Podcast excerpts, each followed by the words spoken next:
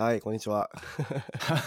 ちょっと待って。いやいや、なんかすげえ体調悪いの全開みたいな挨拶やけど大丈夫ですか？いや、体調がもうすこぶる悪くて、もう本当にここ1週間ぐらい、あの、仕事をまとめできなくて、なんか思考能力すごい低下してると思うんですけども。はい。まあそんな中でちょっと、まあまあでももうそろそろ治ったかなっていう感じなんですかね、そしたら。そうですね。熱は今日で収まったかなっていう感じですね。はい。なるほど、なるほど。はい。というわけで、視聴者の皆さんはもう、なんかだいぶ体調の悪い一人はちょっと、ね、あの、いろいろ喋るとは思いますが、まあ、その辺はご了承いただければということで。はい。はい。はい。はい。というわけで、えっと、まあ一応今日のネタ、まあ決まっちゃいるのかなっていうふうには思うんですが。そうそう、なんかあの、他のネタやりたいってあの、瀬谷さんに言ったところ、それじゃねえだろうみたいな感じで言われて いや、それじゃねえだろうとまで言わないけど。お前ら、あの、記事、記事出てただろうみたいな感じで言われて、あ、そういえばと思って。いや、絶対あれだろうって思ったんですけどね。はい。まあ、というわけで、まあ、視聴者の中にはね、それも知らんっていう方はね、まだまだいるかなというふうに思うので、軽く説明をしておくと、え大下さんが、もう何年ですか ?1 年くらい準備しました？経ちましたね。はい。ね、1年くらいですね、SF のサンフランシスコの方で、えっと、まあ、会社作って、あの、起業家のパートナーの方とね、えー、会社作って、はい、えー、もうずっとずっとローンチのね、ちょっと準備をされていてっていう部分で準備に準備を重ねたフロストと。えー、はい、いう会社、会社になるんですかサービス名サービス名ですね。はい。会社名はレストアップっていう会社なんですけど、はい。ということですね。レストアップの、えー、フロストが、はい、えー、ようやく、まあ、あれなんて言うんですかね、まあ、リリースじゃないもんな。えっと、なんて言うんだ、あれの。まあ、あの、一応、プレス？リリース？プレス？っていうんですかね。そうですね。プレスリリースですね。はい。はい。というわけで、まあ、いくつ出ました ?C ネットと、あとどこ出ましたブリッジっていうあの媒体に出ましたね。はい。もう、テック系のね、なんか情報を追いかけてる筋やったら、もう、まあ、もう普通知ってるでしょうの2社かなっていうふうに思うので、まあ、C ネット、ブリックス、まあ、両方から、はい、えー、フロストっていうのが出ますよっていう、まあ、プレスの記事が出たということで。はい。で、そうですね。あとは、まあ、追加で、あの、一応、えー、どっちかな？どっちに載ってたかな？あ、ブリッジの方かな、うん、えっ、と、一応100万ドルの調達。はい。で、なんか100万ドルと聞くともう、とんでもない額のように聞こえる、聞こえますけど。1億ってことですからね。はい。そうですね。まあ、今だと、でも、あの、日本円で言うと、実は、1億5000万円ぐらいなんですよね、うん、あの円高の影響もあって。ああ、そうだそうだ、忘れてた、そうだ、はい、そうだった。円高だからね、今、そうですね、1億5000万ほどの、えー、資金のね、ちょっと調達に成功し、もうその中のビビたるビビたるところは僕のちょっとおか、チャチャリンっていうお金も多分あの引っかかってるのかなあ、そうそう、それもちょっとあの 発表したかったんですけども、これもね、今まであのポッドキャストでちょっと言え言えなかったところなんですけども、ね、実は、あの、フェラさんの方にもあのお声掛けをして、はい、ぜひちょっとあの、ちょっとでもいいから、あの、えっ、ー、と、うん、資金をね、あの、いただけないかっていう、あの、なんていうんですかね、応援していただけないかっていう。応援っていうことでね。はい、はい、そう。なのでね、そのちょっと、一、ちょっと、ね、1万ドルっていう、1万ドルじゃないや、あの、100万ドルっていうふうに聞いたら、ちょっとあまりにもビビたる金額すぎてあれなんだけど、まあ、お仲間にちょっと入れてもらおうかなっていうことで、えー、応援の意味も兼ねて、兼ねてちょっと出資という形をね、取らせていただいたということもあるので、全く無関係な会社じゃないと。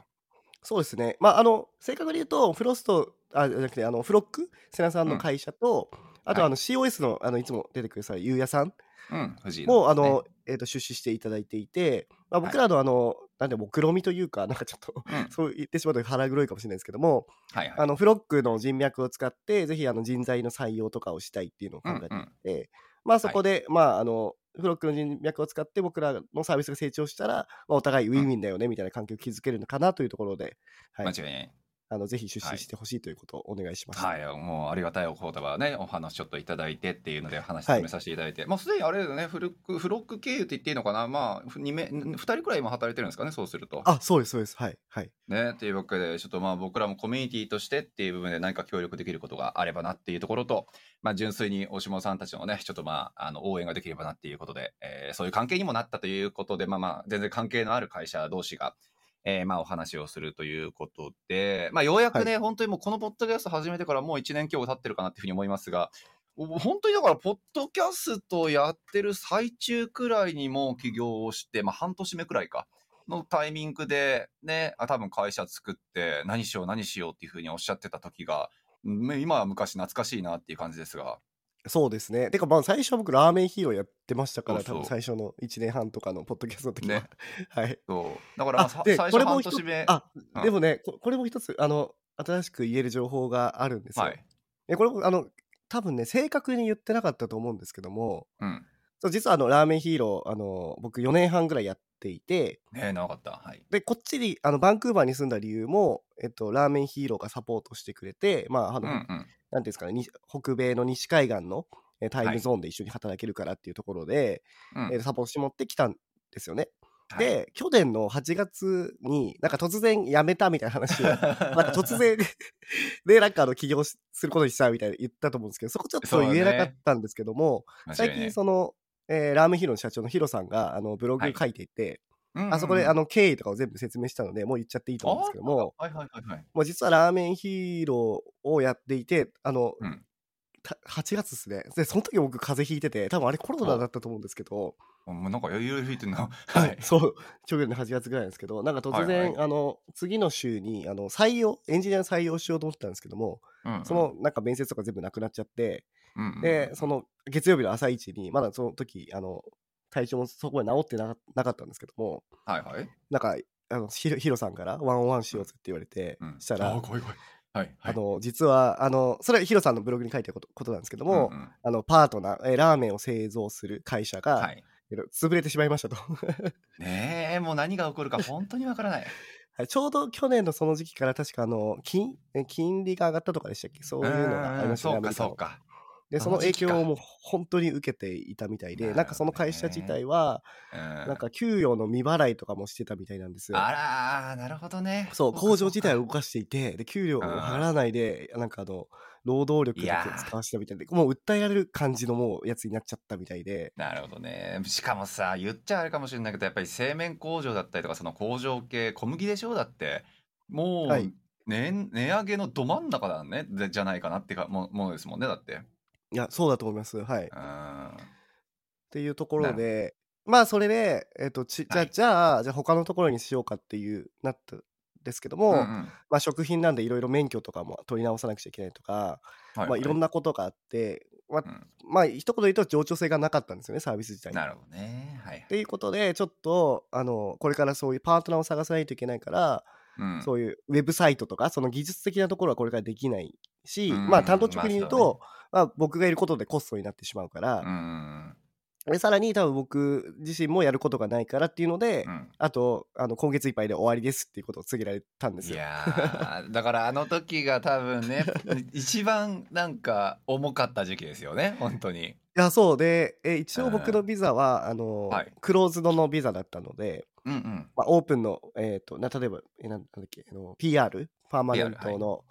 えー、レジデンシーとか持ってなかったので。うん、いやもうだからもう帰るかこっちで職探すかみたいな感じでなって、そうよね。そうだからもう俺もその話聞いた時、うん、えー、これ大島さんマジで就活するしかないのかなっていうふうに思ってましたもんね。もうちょっとだったのにねっていう話をずっとしてたんだよな。あそうねそうねそうね。ででまあその時にはい、2つ道があったんですよね僕も、うんうん、だからもう一回なんて言うんだろう一なんか大きい会社の中の一エンジニアとして働くのか、はいもう一回小さいところで挑戦してみるのかみたいなところがあって、はい。うん、で多分前者は、えー、正直あの入社試験とかを考えると結構準備しないことがいけないことが多くて例えば2ヶ月とか準備がっつり必要だと思うんですよね勉強とか。そうよね。間違いないまあ、こっちだとアルゴリズムをやったりとか、アーキテクチャやったりとか。で僕多分シニアので入るんで多分結構なレベルを求められてしまうじゃないですか、はい、そうね。間違いないですね、はい、でまあ英語もそうだし英語も全然もう少し流暢に話せないといけないし、うんうん、っていうのもあって、まあ、それよりはまあもう少し、えっと、スタートアップやってみようかなと思って。うん。それでえっとラーメンヒーローを紹介してくれたキヨキヨさんっていう、はい、まあ、キヨさんっていうのはアメリカのうんうん、えーと、サンフランシスコの、えーと、日本人起業家界隈の先駆けの方なんですよね。えー、そうですね。はい、なんかもともと日本で、えーと、KDDI に始め KDDI に始めて事業を売却してその資金でアメリカに渡ったみたいな、うんうん、ちょっと間違ってたらすいません。はい、はい、そんな感じの。ただね、その方に、あの、まあ、いわゆるあれですね、SF の日本人のドンみたいな感じですね。コミュニティ、ね、日本人起業家のドンみたいな方に、はい、すいません、ちょっとあの、こうこうこうで、こういう理由なんですけど、うん、えー、どうしたらいいですかね？みたいな感じで言ったら、なんかそれまでもう本当に1年ぐらい話したことなかったんですけど、はいはい。なんかいきなり電話、ちょっと電話かけていいって言われて、電話来て。で、まず、まずあなたエンジニアだから、もう腐るほどあるから、はい、まずそこは心配しなくていいよっていうのを言われたなるほどね。間違いない間違いない。で、あとはいいくつかオプションあるから、どれやりたいのっていうのを言われて、うんうん、で、ちょっとまあ、あの、まあ、創業期、創業とかも考えてますみたいなと言って、はいはい。はい、それで、ゆうすけさん、今の、よくあの、このポッドキャストにも出てきますけど、そうですね。まあ、ゆうすけさんっていう、もともとサンフランシスコで、うんうん、ホテルの空いてる部屋にカプセルホテルを導入して、ね、導入するというあのサービスをやってた方なんですよね。またぶっ飛んだビジネスなんて素晴らしい。はい。その話も結構面白いですけど。ね、はい。で、その方もすごいナイスガイで、その当時、うん、あの、ゆうすけさんはニューヨークにいたんですよね。住んでたんですよ、1年くらい。コロナ、はいはいはい、コロナ禍で。で、うんうん、そしたら、もう、その、まず、あの、なんだっけな、ビデオ通話したのかな？ビデオ通話して、じゃあ一回会いたいねってなったら、その2日後くらいに飛行機取って、はい、ニューヨークからバンクーバーまで来てくれたんですよ。ああ、2日後だったのあれって。あそうなんですね。もうそんな勢いですね。もう3日とか。はい。まあ、それで、で、なんかニューヨークとバンクーバーどのくらいの距離か分かんないと思うんですけども、うん、あの多分片道普通に8時間9時間かかるのでそうよね で結構な距離だと思います、はい、アメリカとカナダなんてすぐじゃねえかって思われるかもしれないけど普通に10時間はかかんないけど8時間くらいかかるんでそうね、ねバンクーバー多分サンフランシスコは2時間とかなんであれですけど。そうねバンクーバーからやったらねはい、うん、いやだからすごいおとぎある方だなと思って、ね、でそれで始めたっそれで、まあ、実際にバンクーバーに来ていただいて、そこから始めたっていう感じですね。はい。いやー、すごい。なんかさ、そういう話を聞くとい、いつもちょっと、えー起業家たるってやっぱりそういうフットワークのあれが、まあさ、たくさんの話もそうなんだけどさ、なんか、すごいよね。この人にちょっともしかしたら会って、新しくビジネス始めて大きくなるかもしれない、まま、もしくは絡むかもしれないって決まったらすぐに飛行機取って、ね、行動に起こすっていうのもすごいし、まあでもやっぱコミュニティの強さだよね。本当キヨさん。だってあれでしょ？ラーメンヒーロー最初に紹介してくれたのも確かキヨさんですもんね。あ、そうですね、そうですね。はい。もともと僕は、あの、キヨさんの会社に応募してて、うんうん。っていう感じですよね。はい。そうっすよね。で、はい、まあ、辞めると、辞める時、てか転職の時か。もうさらにちょっとキヨさんにお世話になってっていうことなので、もう頭だいぶ上がらないっていう。上がらないですね、マジで、本当に。いや、素晴らしい、素晴らしい。はい、っていう流れで、まあ、じゃあ、ユースケさんとなんちゃらしようということになったってことですよね。そう。で、まあ、ここで、あの、話したのが、新しく話したのが、ラーメンヒーローを、まあ、レイオフになっちゃったっていう話ですよね。うんうんで、結構、てんやわんやしてたっていう。なんか、あの、ポッドキャスト聞いてる方は多分、あの、なんか突然やりだしたぞみたいな感じになってたかもしれないんで。いや、間違いない。しかも、何の説明もなしみたいな感じになってただろうな。何やねん、この人みたいな。まあ、でも、よかったよかった。はい。はい。そういう流れだったということですね。はい。で、なんだっけ何の話したっけ？え、もう、なんだっけ、まあそこはユうスケさんと、まあ、ようやく話をできてっていうのが2日後来たわけでしょ？まあね、最初は多分そのフロストっていう、まあ、会社をやろうとも、サービスか、もうやろうとも話していなかったんだろうから、まあ、どんな流れでそういう話になったのかなっていうのは、ちょっと俺もずっと不思議には思ってましたけどね。はいはいはい。まあそうですね。なんか去年、これも結構面白いのは、まあ去年の8月とかってもう世の中 Web3 だったんですよね。ああ、そういえばそうってですね。よ去年の8月そうか。そう。まあ終わりかけっていうか、もう NFT、まあ終わりかけとかって多分いろんな人も来られるからあれなんですけど、今も終わってるよっていうとあれですけど、まあ NFT がもう爆発的に流行って、その NFT を使って、まあいろんなことやるやろうぜみたいな、このみんないろんなアイディアを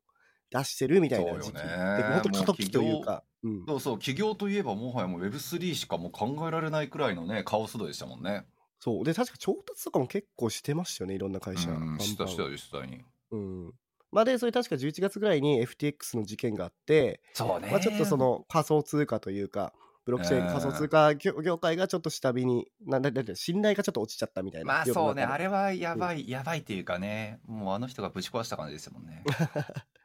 はい。で、12月にあのチャット GPT が出て、もう今回 AI、AI じゃないですか。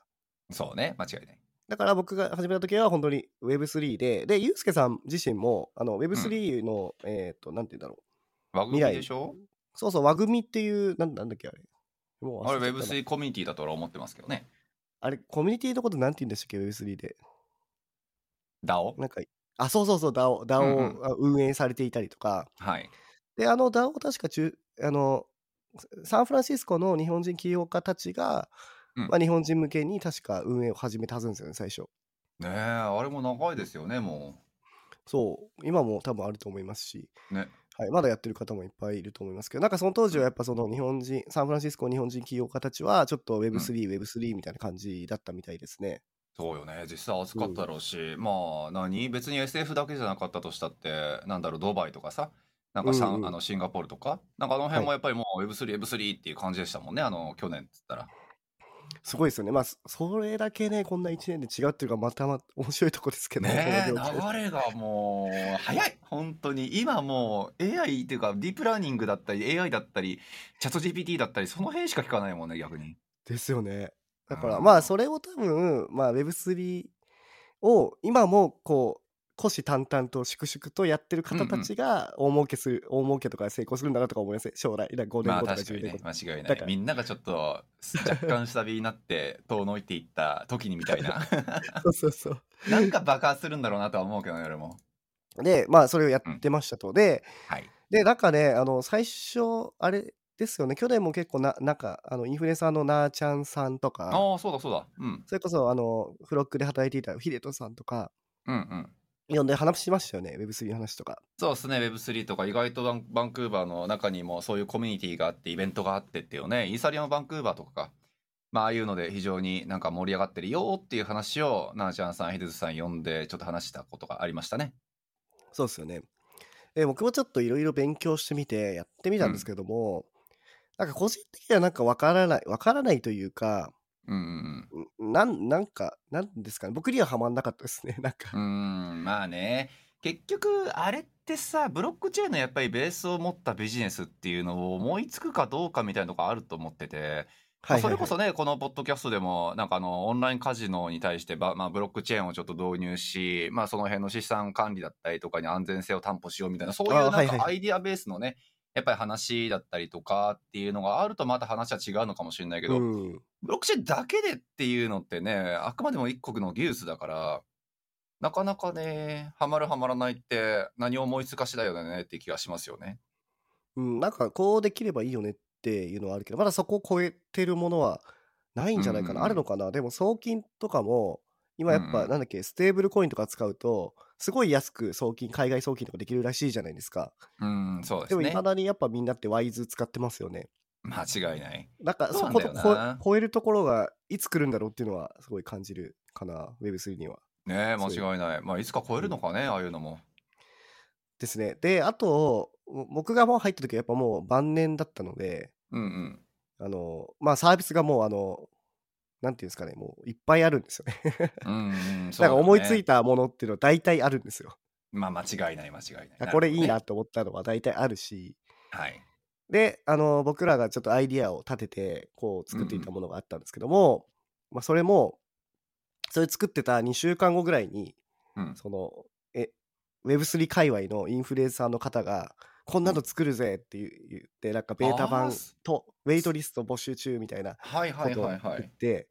あそう全く同じコンセプトじゃんと思って。あそんなことあったの？あそら知らんかった。っていうのもあってなんかちょっと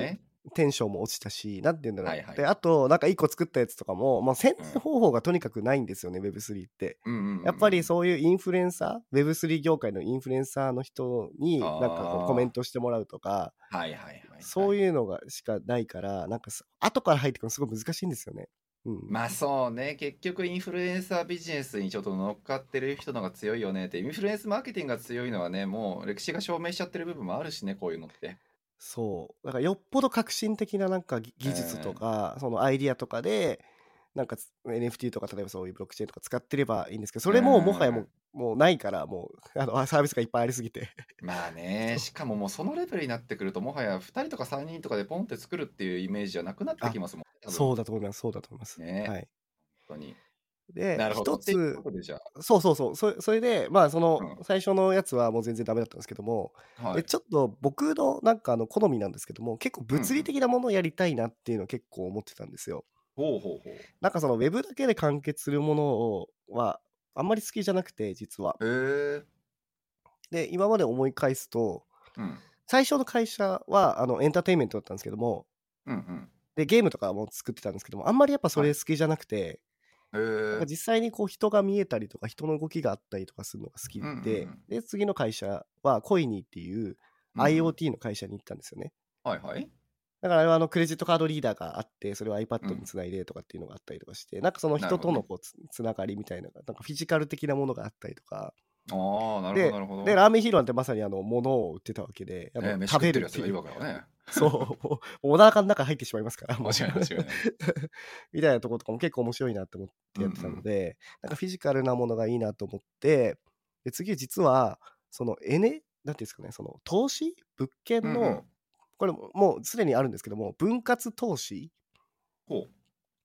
例えば1個の物件をみんなでこう投資するようなサービスってよくあるじゃないですか。例えば1億円とかで売られてるやつを 100, 人 ,100 人で投資するとか、まあ、あとは8人で投資するとか、まあ、そういうのあるんですけどもそれを NFT を使うと、うん、結構やりやすいみたいなのがあるみたいです、ね、えー、まあなるほどなるほど。そうかそうか。で今までのやり方っていうのは LLC を作って、うんうん、LLC が LLC がその物件を保有してることになってるんですよ。でその LLC の保有権をみんながこう100人がこう分け合うみたいな形になるんですよね。へえそんなのあるんですね。今もうすでに動いてるやつがあるんですか？そういうの。ありますありますそういうのも。えー、はい、知らなかった。でそれを NFT を使うともうそのまま NFT の仕組みでえちょっと忘れちゃったんですけど2つ確か3つか NFT の3つくらいあのタイプがあるんですけどそれのどうんうん、どっかでなんかその一つの NFT に対してなんか何人かで持つみたいなことをできる NFT があるんでそれが使えるんです、えー、なるほどなるほどそれはかなり簡単にできるみたいなのがあああるんですよね。なるほど。でそれはまあでもすでにあるんでなんかまあその回新規性がないんですけども、うんうん、なんか例えば日本の物件を北米の人が買いたいとかあるのかなみたいなのを考えていて。なるほど。はい日本の物件のを日本の人ってもうそのままじゃないっていう。えっと、例えば別荘でってことか。そうですね。で、なんか別荘として、例えば2週間だけ日本に行った行って、そこに住みたいとか。それはあるよね。なんかハワイとかよくありますよね、そういうの。ああ、そうなんですね。分割でとか、うんうん、俺の友達でも一人いましたわ。なんか分割投資みたいなので、なんか2週間だけそこの家になんかとなんか住むのか泊まるのかの権利を買ってるみたいな。多分そういうことだと思います。はい。なるほどね。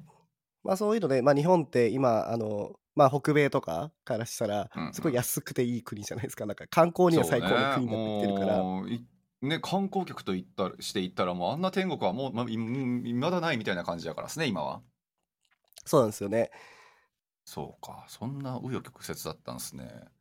まあそうですよね。これあの世良さんにもあんまり話してないから世良さんも意外といやそうだね俺もだってねもちろんまあね他の人に比べは知ってる方なんだろうけどねえ、なんかむちゃくちゃ大変そうだなっていうこと、ラーメンヒーローからの次が、ねえ、もう、紆余曲折っていう感じで、今何やってんだろうな、大島さん、今頃っていうので、はい、随分と、ね、ちょっと、どんな感じだったんやろって感じだったんで、今日は改めて来てるということですね。はい。で、そこで、あその、うん、で、やっぱネックになったのは、実はその外国人が日本でローンを組めないんですよ。うん、んまあ信用もないしですね。そうそうそう。で、そこがやっぱネックでやめやめました。多分そこが多分ダメだろうみたいになって。まあそりゃそうだよね。でこあの北米とかってその家とかを担保にこうローンを借りるじゃないですか。はいはい間違いない。でも多分その日本だったら逆にこっちも多分借りれないのかなみたいなとかそうそういうのもあってその辺が面倒くさそうだなっていうので、はい、ちょっと厳しいかなって。はい、俺ですらだってね日本のステータスからするんだったら住所不定無職だからですね俺も そうまあ、でもなんかそういうなんか物理的なものと NFT とかはすごい面白いなと思ったんですけど、うん、なるほどですね、はい。っていうのでそっからなんかそのそれがねあのねそこまでに半年ぐらいもうかかってるんですよ実は。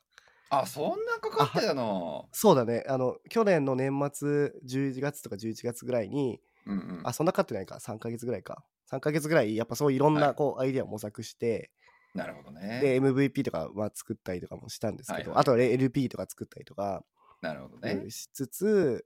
で、まあ、そこから2か月ぐらい混沌とした時期っていうのがあって、すごいよね。まあだからちょっとそろそろ視聴者さんたちも結局大島さん何やっとんねんっていうツッコミが そうできそうなところもありますが。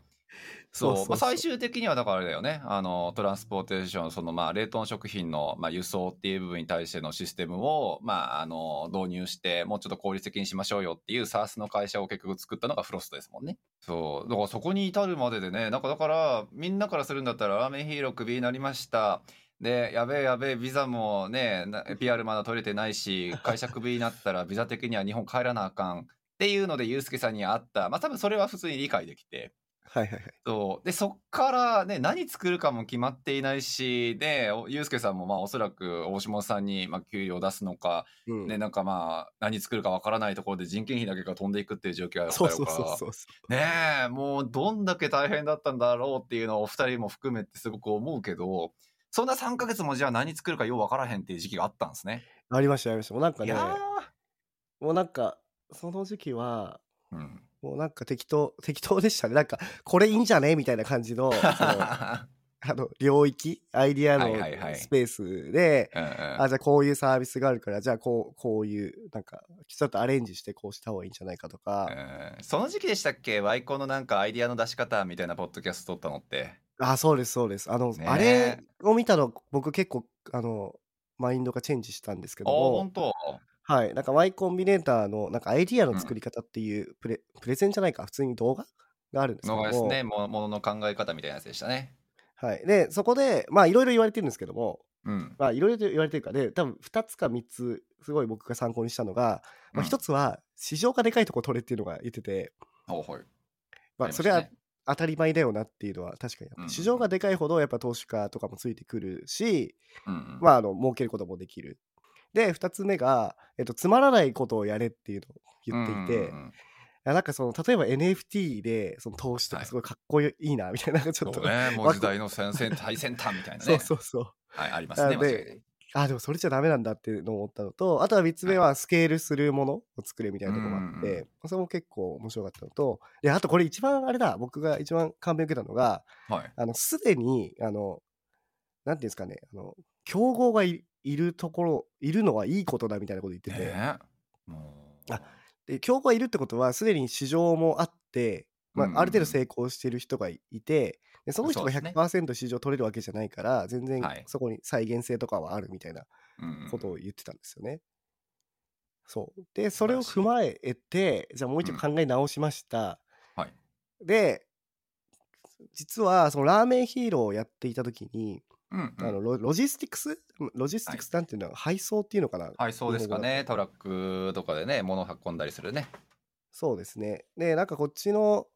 アメリカのそのラーメンヒの時の配送は実は、うん、ラーメンヒまずあのウェブサイトがあってはいはい。でフロントエンドなんですけどでバックエンドは Shopify を使ってたんですよね。うんうん。でその配達でさらにえっ、ー、と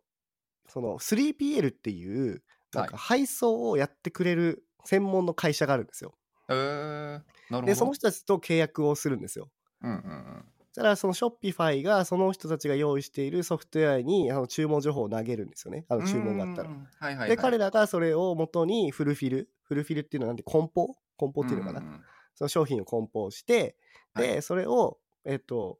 キャリアキャリアっていうのがまたあのプレイヤーがいるんですけども、あのフェデックスとか UPS とか、ね、なるほどなるほど。そう、あの人たちに渡すんですよ。へえー、なるほど、ね、そういう 3, 3社いるんですよね。あの、配送するまでに。なるほどね。ラーメンヒーローあって、真ん中あって、で、はい、そのキャリアの人いてってことそうそうですね。はい。で、やってた時に、結構、その、まず、その、3PL が結構古い業界なんですよね。やっぱロジスティクス業界なんで。なるほど。まあ、それ多分つまらないっていうところにつながるのかもしれないですけど。でもまあね、話聞いてると、 Shopify に連携するような API の提供くらいはしてるわけでしょ？おーって思うけどね。いやなんかそれすげえレガシーな さあそう本当にな形だけ作りましたみたいなあそうさあのアプリだったりとかもしくは既存のアプリを彼らが使ったりしてるんですけども、はいはい、そのその 3PL がようにこれとこれの機能しか使えませんみたいな制限されてたりとかああなるほど。すごいレガ本当にレガシーなんですよ。はいはい。まあそれはしゃあないのか。で、ね、何かこうなんていうんですかね。あの例外があるともう 3PL の担当者にメールをしてこれ なんかこれなあのこれキャンセルしてくださいとかこれ返金したいんですけどとかそういうのやらないといけないっていうのでだいぶマニュアルというかそうそう、ね、柔軟性もないしっていうのを、はい、まあでそこを解決するために結構システム自作で作ったんですよラーメンヒの時。うんうん、なんかサーバーサイド結構ゴニョゴニョしていろいろ作ってたんですよね。はいうん、っていうのがあってああじゃあ結構課題あったなと思っててユースケさんとそこでここの領域いけるんじゃないかみたいな。特にフローズンだとうんうん結構いいんじゃないか、ね、なんでフローズンだといいかっていうと、うん。えっと、アメリカ、まあ、カナダも同じかもしれないんですけども、のはいはい。フローズンとか冷蔵の、えーうん。配送ってあのクール宅急便、まあ、いわゆるクール宅急便がないんですよ。こっちは。そうよね。本当だから冷凍のものとかね 冷たいものとか絶対送れないもんねそう。だから段ボールの中に何ていうんですかね、うん。あの発泡スチロールみたいに入れてその中はにドライアイスとかアイスパックみたいなのを入れて送るんですよね。はい。なのでまあそうよね。もちろんね例えば熱波っていうなんかすごい暑い日が続いたりすると溶けうん。て全部それ送り直しになってしまったりとか、そまあ、そもそも普通に溶けてしまうとかっていうようなことがあるんで、まあ、そこをまずはいけるんじゃないかみたいなところを考えて、そうはい、いうことよね。始めたのがフロフロスですね。はい。い、や素晴らしい。ちなみにさ確かに俺十何年住んでてそのクール宅急便みたいにお世話になったことは当然ないから、まあ、ないんだろうなっていうふうに思っちゃいたんですけど、はい。なんかそれでもなんか冷凍で物をねなんか送りたいなんかなんだろうなせあお魚とかなんか生物とかそういう時って各社自分たちでそういう発泡スチロールとドライアイスぶち込んでなんかエセクール宅急便みたいなのを自前で用意してる人たちが多いってことなんですかね？えっと、中にはそのうんお金、もちろんお金ある会社とかは自分たちで冷凍車とかを用意して、うんまあ、その工場間とかそのあのややると思いますけど、うんまあ、基本的にはそういうの持ってないじゃないですか小さいところは。そうよね間違いだからまずはそこに送れるように その、うんあのなんていうんですかね発泡スチロールとかはいはいはいアイスを入れて送ってるって感じになります。なるほどね。いや、だから大変だよな、本当に。そんなじゃあ、まあ問題があるなっていう風なところに目をつけた大下さんたちが、じゃあ、はいソフトウェアでなんとかしようって話になるんですかね。まあそうですね。基本的にはやっぱりあのなんていうんですかね。いや最終的にはうん。やっぱそのオペレーション変えたいですよね。あのはいはいはい。いろいろあのレガシーなオペレーションもいっぱいあると思うので変えたいんですけども、まあ、そこ変えると多分無理じゃないですか最初から。誰まあそうよねよく知らないやつらが来てこれを変えてくれみたいな感じで。いや無理無理無理ね。みたいになるからまずはソフトウェアとはい。データを使って、ね、ソフトウェアで何かをするっていうことをやりたいなと思ってます。なるほどですね。うんいや、素晴らしい。だからまあそのフロストは結局そのまあ SARS のシステム、まあ結局その配送管理をするアプリを、まあダッシュボードみたいなやつを結局作るんですよね。多分。うんまあ、基本的には例えばなんですけどもあれかな？まあもあの AI, AI というか machine learning でモデルを作っていて、はいはい。例えばなんですけどウェザーデータとか天気のデータとか traffic data とかあとは severe wea severe weather って言われるなんていうんですかね heat wave とか台風とうんか洪水とか、まあ、はい。ああいうデータを用いて、えっとうん。その今までその配送が失敗したもうんのを学,、学習させて、はい。そのその次にあの来るオーダー新しいオーダーがどのぐらい失敗するかみたいなところを表示してあげたりとか、はいはいはい。まあ、あとは実際にその今のその今の、えー、と今どこにあるのかみたいなことを、まあ、逐一あのビジュアライズしてあげてもしまあなんかその今までの傾向よりなんか遅かったら、これはやばいよみたいなことを教えてあげるとか、なるほど的な。るほどなるほど。うん、あとはですねダッシュボードなんであの ana analytics みたいな感じで、まあ、今までの,、うんうんあのどのぐらい on time でついてますとかどのぐらいあの届けてませんよとか、まあ、そういうのをし、ねあの表示するような感じですね。はいなるほどなるほど。まあ実際ね、そういうロジスティクス系って、まあフェデックスだったりとか、まあ他のとこもいろいろあるけど、大体クソですもんね。いろんなものが。いや、やばいっすよね、本当に。やばい。本当にやばい。もう、とね、予定通り届かないので、それはもう日常茶飯事どころの騒ぎじゃないし、うん、そう、届かなかったら届かなかったで、なんかよくわからん、なんかね、あの、一時置き場みたいなところになんかは運ばれて、結局手元に届くのはずっと後みたいなのっていう、もう、ようあるか話、話ですからね、うんこっちだと。そう。しかも、あの、アマゾンだとめっちゃやっぱり、あの、アマゾンって彼ら独自のルート持ってるからすごい正確ですけど、ねアマゾン以外で頼んだ時やばくないですか？マジで。やばい。あれってやっぱりデータの差なんですかね？もしくはデータの扱いの差なんですかね？アマゾンは、それこそだってネット上とかで要動画で比較動画とか見ません、いなんか、アマゾンだとこうやってほいって置いてあげて、で、えっと、ちゃんとオンタイムに来て、よしっていうふうにチェックしてるのに対して、じゃあフェデックスだのなんかプロな、プロローラーだっけ？プロなん。ちゃらだったりとか、はいはいね、ああいうとこだともうポーンって投げてるだけみたいなのもそうだし、とりあえずその UX 的な部分が全部クソよねっていうのがあるけれども、アマゾンすごい、アマゾンすごいってよく言われてるのって、やっぱりそういう過去のデータっていうのを参照する術に長けてるってことなんですかね？完全に予測ですけど、絶対使ってると思います。うん、で、まあ、彼らも、アマゾン自身も、あの、カナダポストとか使ってるじゃないですか。うんうん。だから、多分その中で、カナダポストのパフォーマンスとかも測定してると思うんですよ、データを貯めて。ああ、なるほど。で、それが悪いと、じゃああなたたちあの切るよみたいなことも言えるじゃないですか。この地域は変えるよとか、ねうんうん、ここは UPS にするよとかできるじゃないですか。はいはい、確かに。なんかそういうことはやってるとは思いますけどね、さすがに Amazon くらいになると。はい、間違いない。はい、そうだからまあいまだにねやっぱり Amazon で届けてくれるのは本当にありがたいっていうのもあるけれどもまあそういうのも含めてじゃあまあ、配送っていうもの全般におけるやっぱりデータ不足なのか、まあ、それを活用できていないのかっていうところに、まあ、目を向けたということなんですかね大下さんたちは。まあそうですね。なんて言うんだろう。やっぱアマゾンがあのぐらいできてるってことは、うん、まあ頑張ればできんじゃねえかみたいなとこもあるし。いや、素晴らしい。まあ、というわけで、じゃあ、まあ、紆余曲折ありまくって、まあ、でももう海外でね、あのー、何？あの、ゼロベースからやっぱり始めてっていうところで、おまけにビザがステータスが安定していない外国人だと、もう避けては通れないとこだけど、まあ、それがプラスね、ゼロベースからまたちょっと起業っていうのってもうあんまり経験する人いないだろうから、なかなかちょっとハードな1年でしたね、そうすると。ぶっちゃけもう試験もほとんど、ほぼなくて、うんうん。もう大変なことになってましたから、いやー、怖いよね。そこはもう本当に覚悟ですよね。もうこれダメだったらもう日本帰ろうかなってガチ、本当に思ってたんで、はい。そうよね。まあだからどこまでちょっとステータスの話をしていいのかわかんないけど、うん、まあ大島さんってもともと PO でこっちにいたから、はいはいはい。あの、ラーメンヒーローからもちろんまあ何あの給与出ていたし、ラーメンヒーローからの給与があるから、大島さんの PO でカナダの滞在し続けて、就労ビザも出てたしっていう話だったと思うんですが、はいはいはいはい。ね、そこ切られてしまうっていうことは、もうビザのステータスがもうね、なくなってしまうっていうことなので、普通だったらもうすぐ即帰国っていうね、のなんだけれども、ね、だからそこはもう、清さんたちコミュニティ、清さんコミュニティももちろんそうだし、うん、あの、周りの人たちもやっぱり助けられてっていう部分で、まあ、次のユうスケさんにやっぱりすぐ出会うことができ、で、えっと、まあ、そこの資金の部分もね、なかなか最初はすごく大変だったんじゃないかなっていうところでも、うん、結局、プリシードの話に至るまで多分半年、もうちょっとかかってましたかね。実はもうアイディア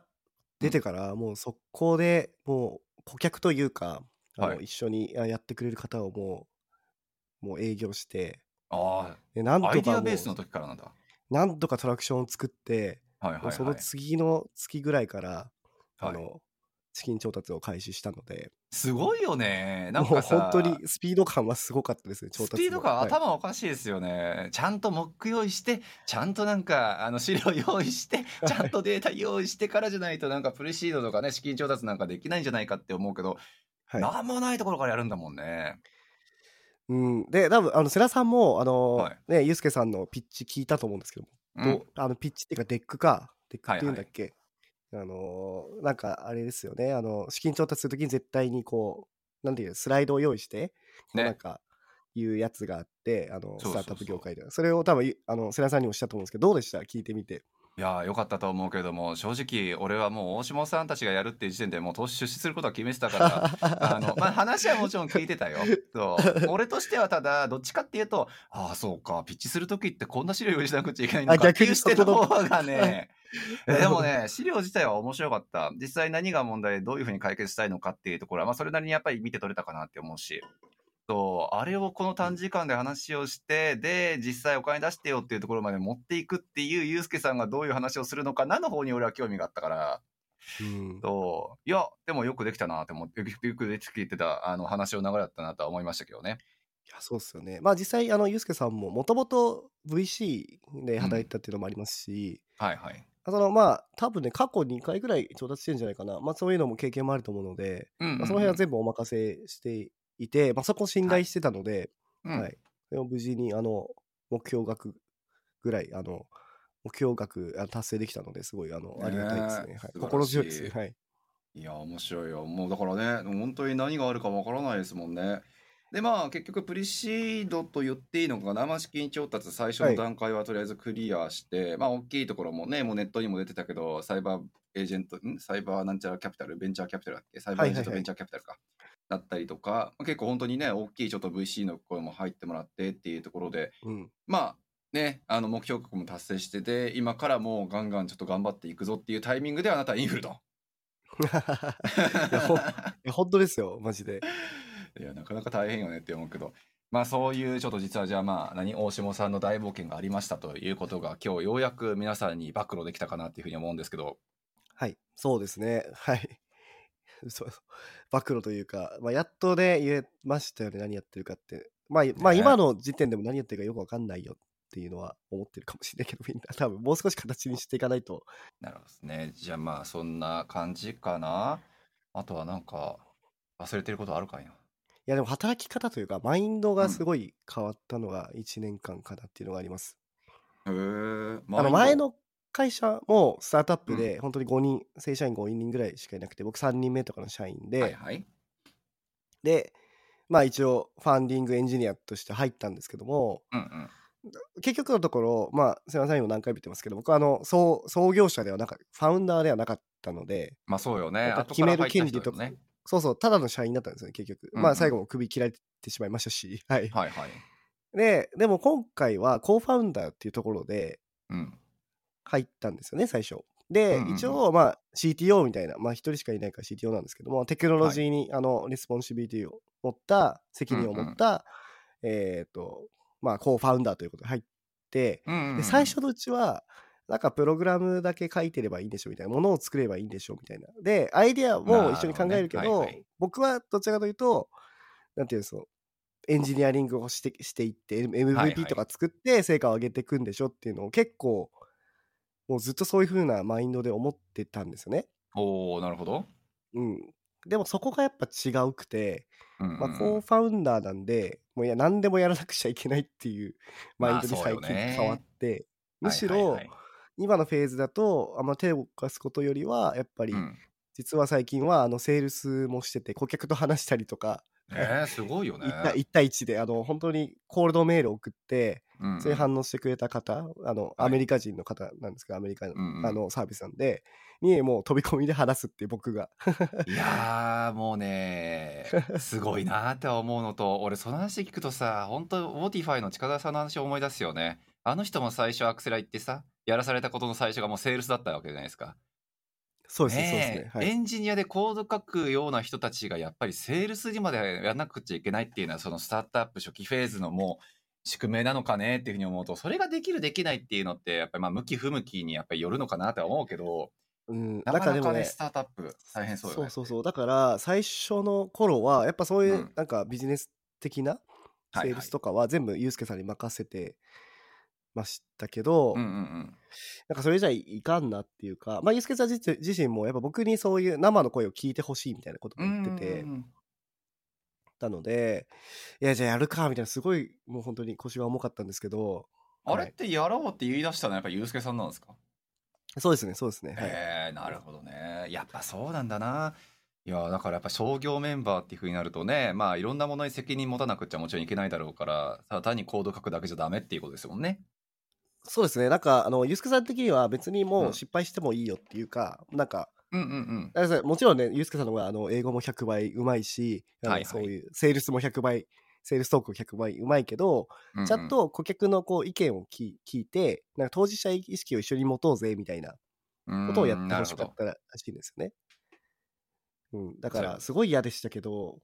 最近はやるようにしてて 週に3回とか4回とか話して、いやー、すごい。これは本当に。エンジニアできないことかな。あのここできるかどうかで、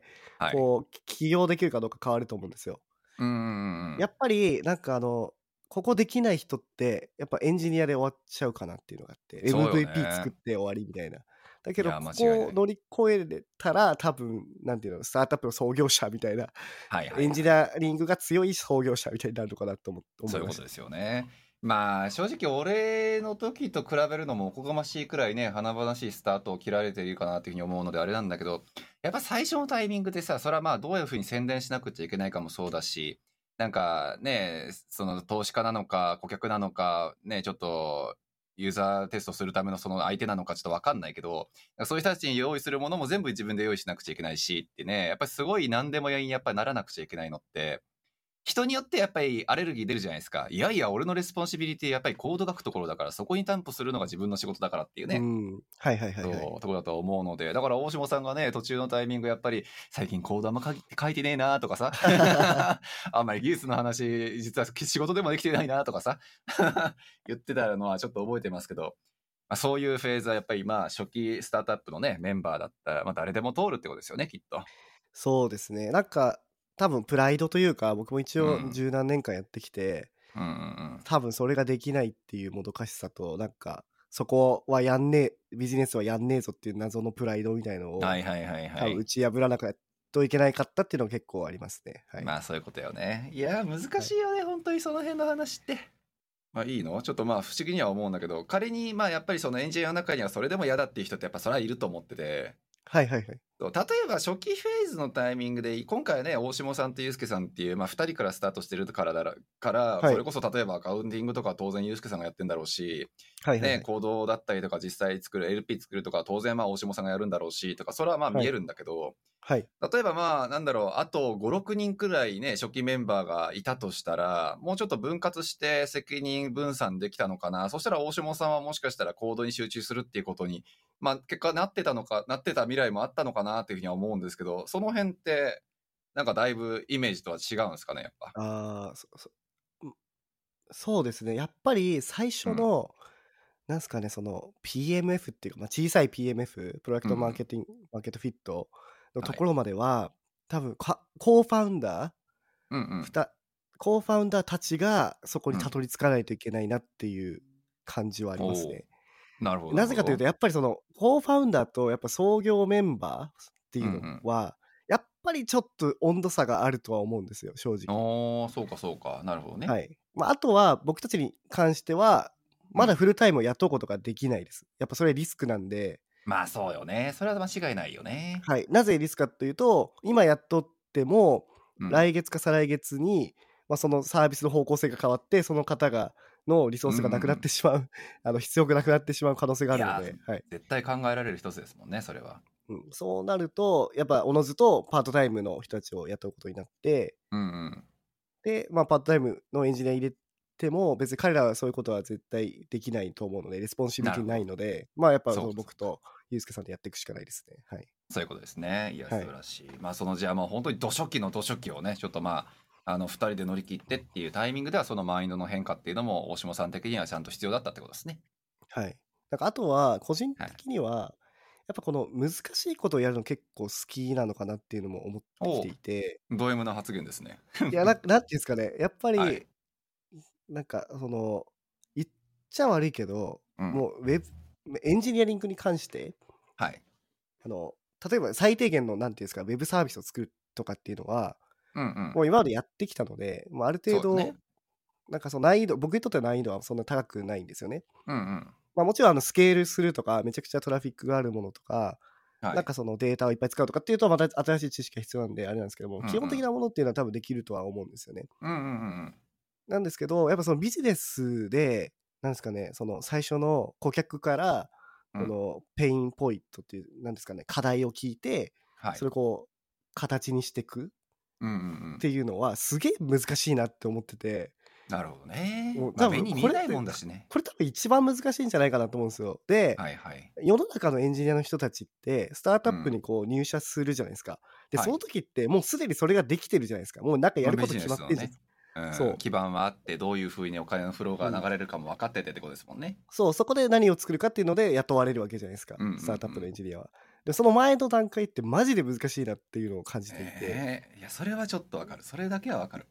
もう 何も何も見えない状態でなんかもう本当にひたすら人に話して聞くみたいなことをしないといけないからそういうことですよね。本当にそこはエンジニアリングよりも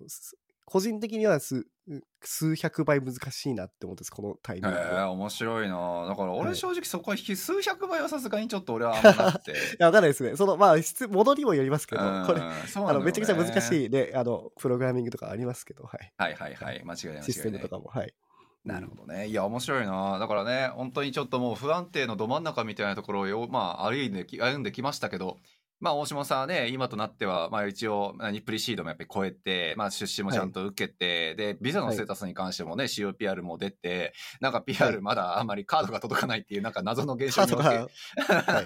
カードが届かない。なんか最後の最後までトラブってんなっていう気がするけど、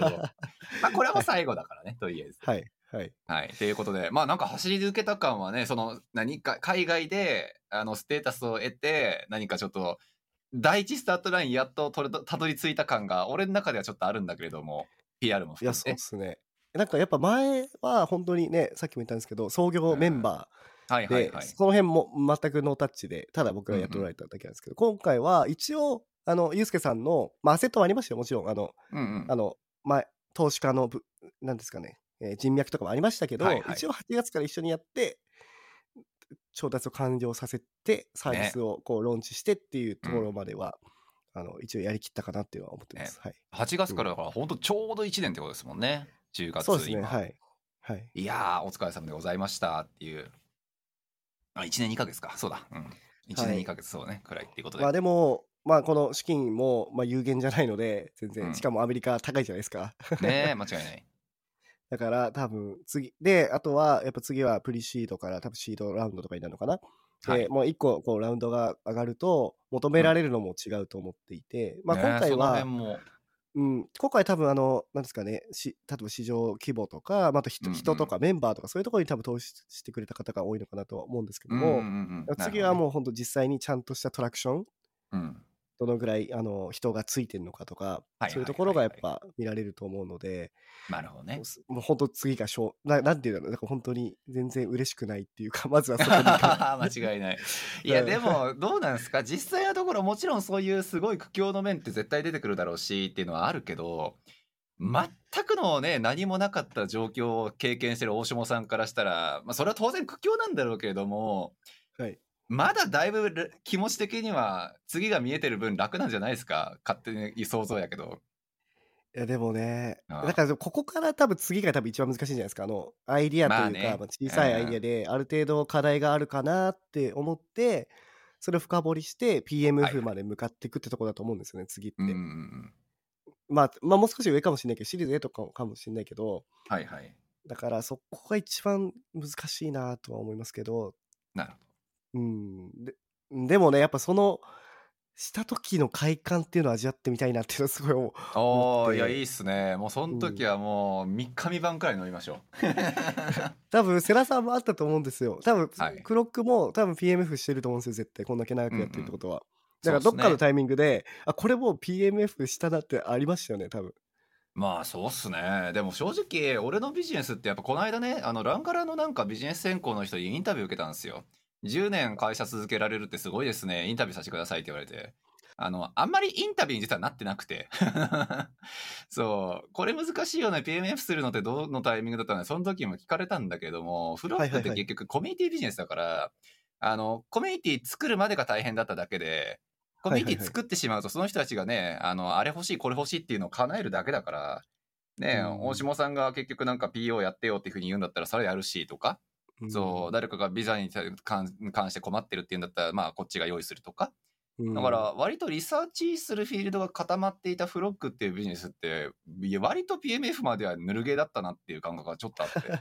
ぬるゲー。なるほどね。ネットワークエフェクトみたいなところなのかもしれないですね。そうそう。だから、うん、まあ何、本当にだから話が合わな噛み合わないんですよそのビジネス専攻の方とも。